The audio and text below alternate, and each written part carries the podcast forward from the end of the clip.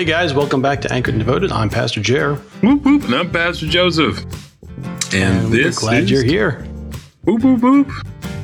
Whoop whoop. This is not whoop whoop whoop. This is Anchored and Devoted. That's what he was about to say.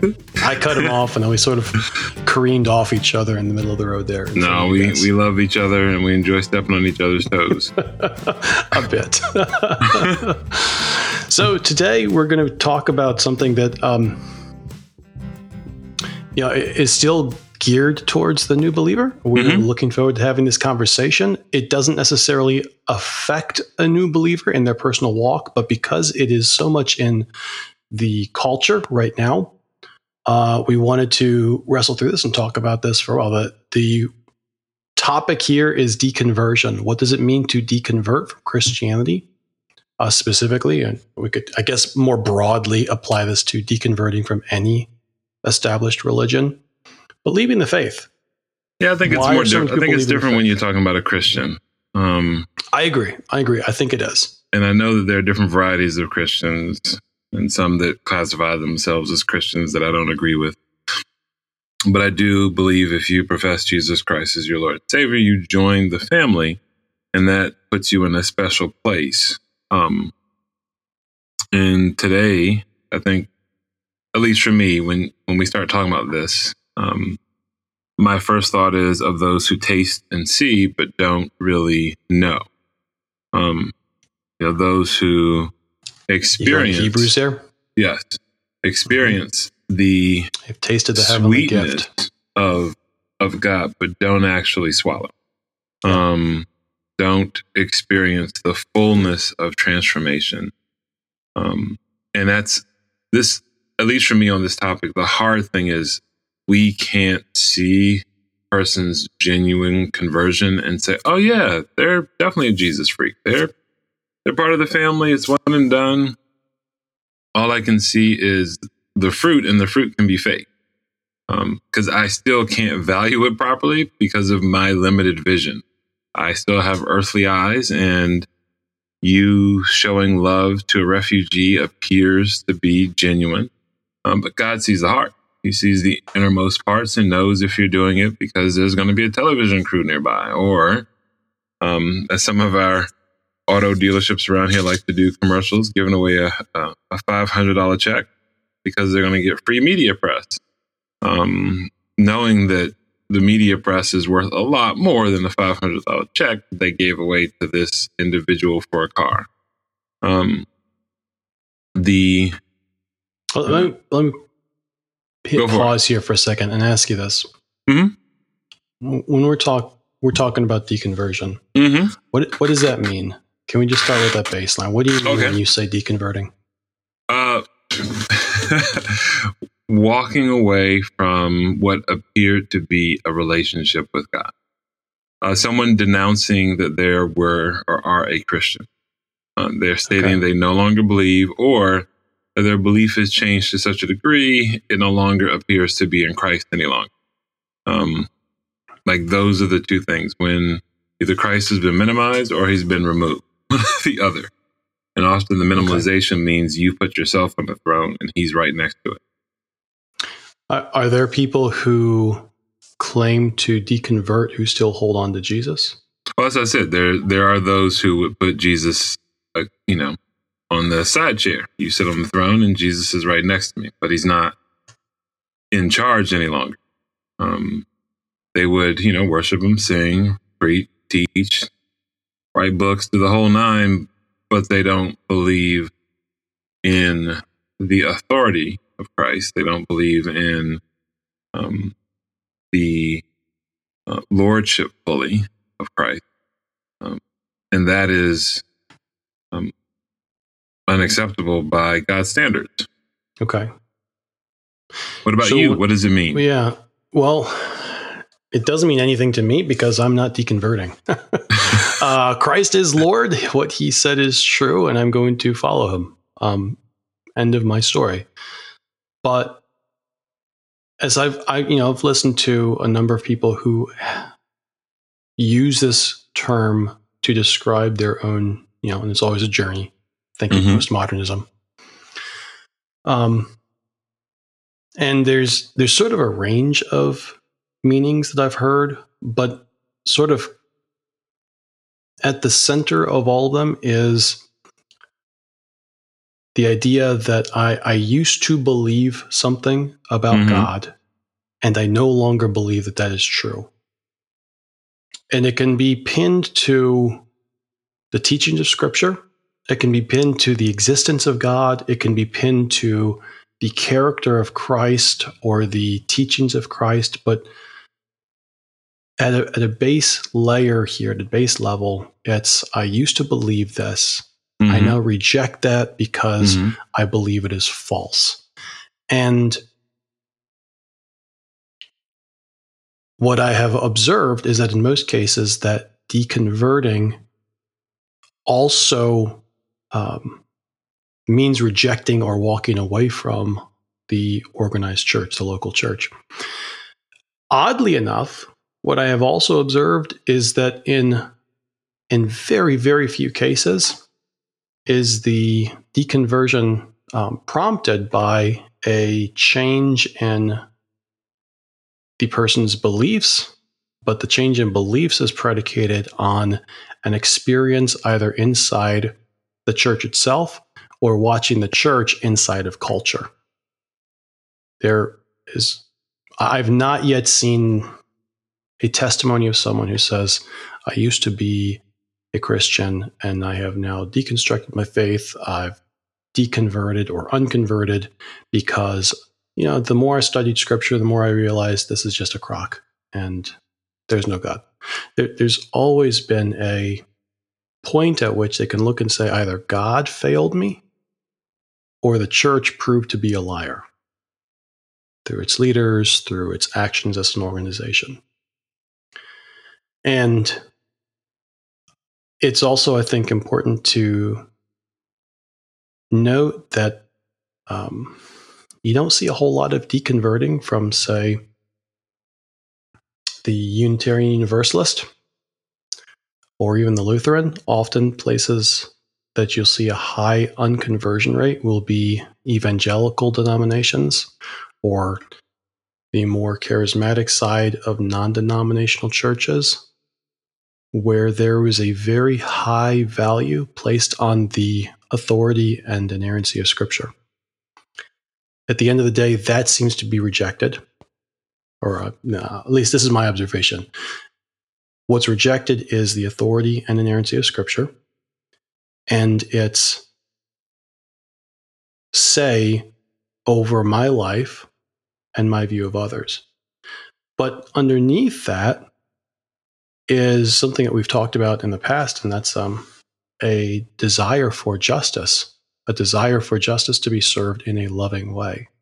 Oftentimes, the experiences that are cited are ones where justice was thwarted by the church injustice was done intentionally or a response from a church walking in the steps of Christ was done in a way that was lacking love, significantly lacking love. And because of those things, I can't do anything but have compassion for people who are walking through this.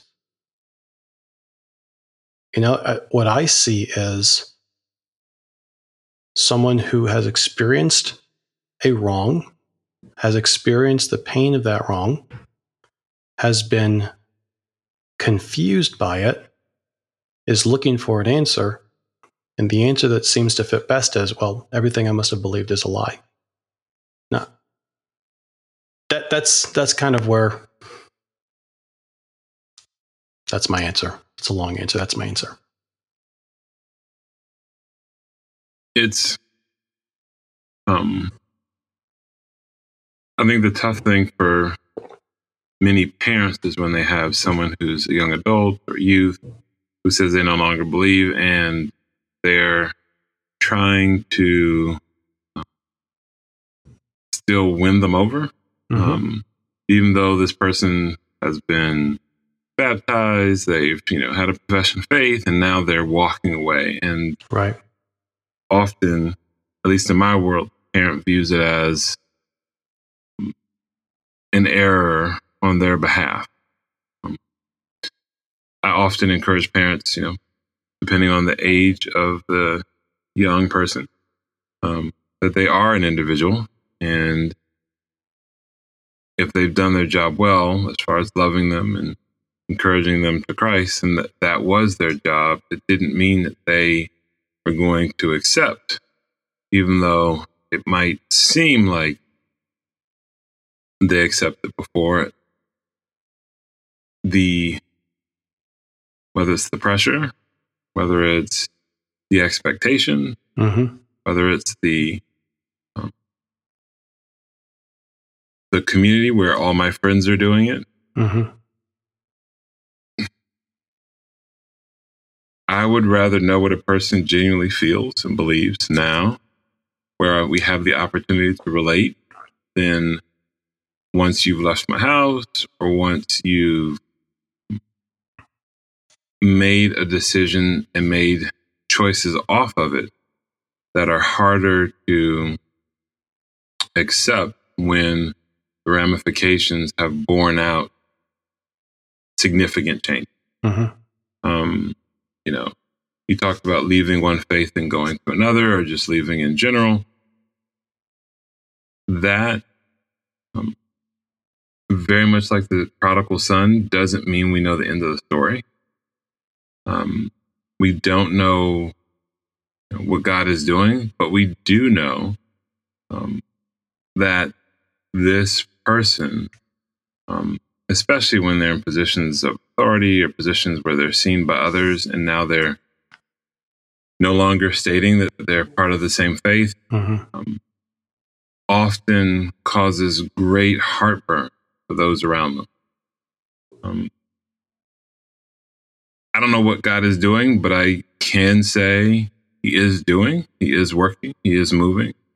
And often people have attached themselves and their identities to those which they love, whether it be leadership or whether it be little ones in the house, Right. to such a degree that they put them in the spot where God belongs. That's that's hard. That's tough. Um, but it's real. Um, and often it occurs so smoothly that we miss it. We miss the moment where we stop taking time to, to pray for this individual's heart Mm-hmm. because we assumed that everything was fine. It's it's in relationship that we are able to engage with the heart. And both Proverbs and Psalms talk about the ability to do that. And so it is a it's an amazing thing when someone is honest with you about where they are. It doesn't mean you should ignore them. It doesn't mean you should try and convert them to your side from the sake of I can give them more information. And once I've done that, I'm good. Right.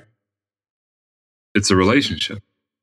And often the person who is walking away from the faith didn't have a relationship with God. Again, they tasted.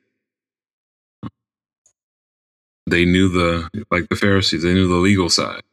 They knew the they knew the law, but they never experienced the genuine love of okay, God is working. I don't understand. I have to trust him to the point where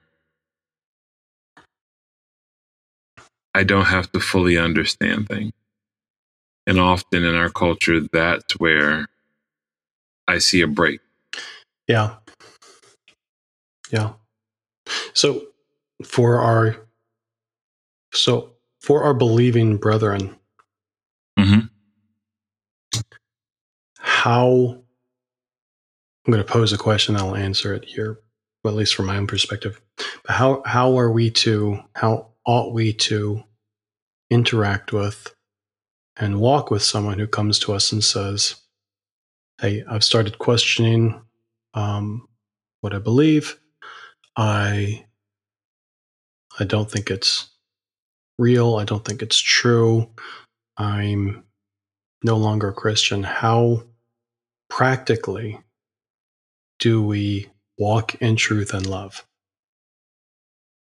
um, my first thought is, you know, taking a moment unto self, not with the person, but just by yourself and praying for them and asking God to move in their heart, cause them to see, cause you to see if there's anything in your heart that's, uh, you know, encouraging this or discouraging it. Um, but being real with God. I think the second thing for me would be to um, have a good conversation with the individual and hear their heart. Just hear what's going on. Mm-hmm. Often there's a lot of things that are going on under the surface that have been going on that no one knew about mm-hmm. or weren't shared.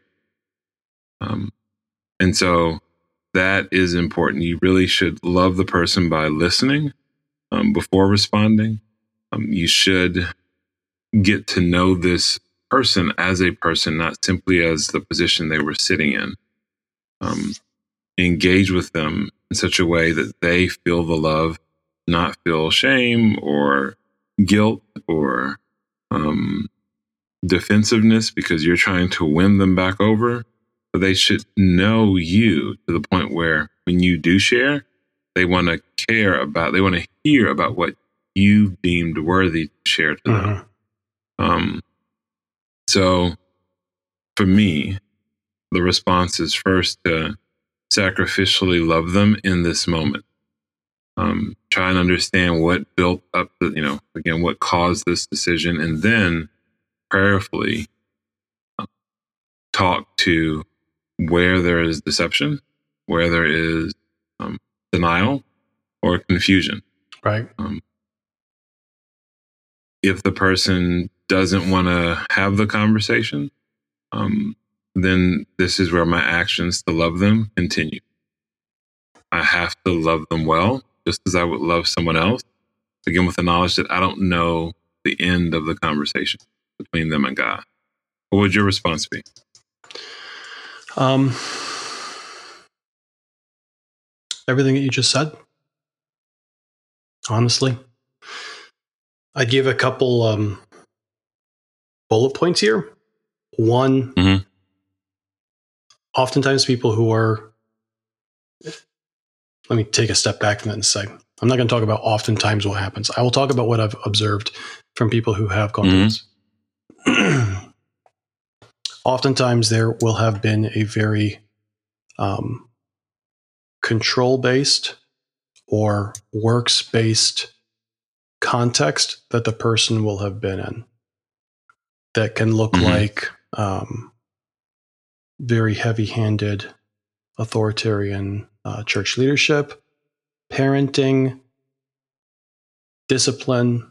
It can also look like legalism, fundamentalist kind of views on on media, dress, um, even foods, but also on social ideas. oftentimes I will have also also observed that um, an argument may be made. But the person who is going through the process of deconverting is not looking for an argument to sway them, which I think you were touching on. They're mm-hmm. looking to to see if it's safe to be vulnerable to say, yeah, I don't think that's the case. And I'm not looking for you to come and try to proof text me back into line because the problem here is that I never experienced here the graciousness of the Good Shepherd that you've always said you were representing from Psalm 23. All, all I see here is someone trying to either push me back into place using scripture as a as a bludgeon or writing me off as a non believer. I think loving through listening is tremendously important. I also think that putting down the proof texting when you do discuss is also really important because there will be very specific things that the person will point to and say, This is what I no longer believe. This is a problem. And at that point, that's between them and God. If if the problem they have really is with scripture, what scripture says, not the way scripture was applied, that's between them and God, and the Holy Spirit has the room, the capacity, and the power to work on that himself. He doesn't need us to try to defend him. He hasn't mm. called us to do that. We talked about this a couple weeks back. He's called us to give a hope for the reason that we believe. That hope is what we are pointing to, not a you know, a pattern of belief systems that I have accepted as true and you should accept them as true because ultimately that just evolves into an argument over authority. Either God exists and he said this or it didn't. Well, okay. That's pretty much where the argument is. But I'd also say this I think there are two categories of people that may walk through deconversion. There may be more, but there's at least two. And I'll deal with those two. One is the person who, like it says in the in the parable of the sower, um, the seeds went down quickly, spouted up quickly, but then were dried up by the cares of the world. This is a person who faith was not born in them. They had the look, they had the feel, they had the smell of Christianity. They believed that they had become a Christian. But what Jesus says is now that that seed never actually came to life. It was sort of a stillborn faith. There are other people who will have serious questions about God, who will have fully believed, fully been convinced, and, and then say, No, I, I no longer think that this is right. In other words, there's, there's a person who was never among us and went out from us, as John says. And that's a person that still needs the gospel. And then there's a person who was among us and is now walking away because, in their understanding, God is no longer good. And if God's good, I don't want to have anything to do with him, is the mindset that they have. That person, too, still needs the gospel. But the way that we approach that, I think the Holy Spirit would lead us in different approaches based on whether the person's in one category or the other. And I think that's where it really does become necessary for us to be in prayer before and during our conversations with the person who's going through this because God's God's not like a World War II pilot, you know, slapping on the salvation sticker every time he shoots down a bad argument. That's God is a shepherd who's cultivating life. He is able to bind up the brokenhearted. He's able to bind up a bruised reed. He's able to cause a wick that is down to an ember to come back to life without snuffing it out. We oftentimes are too ham fisted to do that. We mess it up because we try to get in there and we think we know what we're doing and we end up breaking the reed or snuffing out the ember. But God has a much more delicate touch. God almost never comes in and says, This is the law follow it or else. He did that one time I can think of. And then he followed it up by saying, No, you failed. So I'm going to sacrifice my son to demonstrate to you my love and to allow you to ride his coattails in. The hmm. drive, the internal drive and desire for truth and justice and authentic love is so clearly evident in all of the testimonies of unconversion that I've heard. It echoes so clearly with a cry for God. And yet, oftentimes, the responses that I've seen from within the Christian community towards someone who is deconverted or is unconverting is doesn't strike me as being a godly response. There, there. That's not to say all. I've seen plenty that are very godly responses, very genuinely Christ-like responses. There are many more that revert to the ham-fisted control oriented, works based, methodology driven responses that honestly do plague the church. And I think God, in his graciousness, is rooting out. But as long as we're involved in it, it's going to be a real easy trap to fall into. I agree. I agree.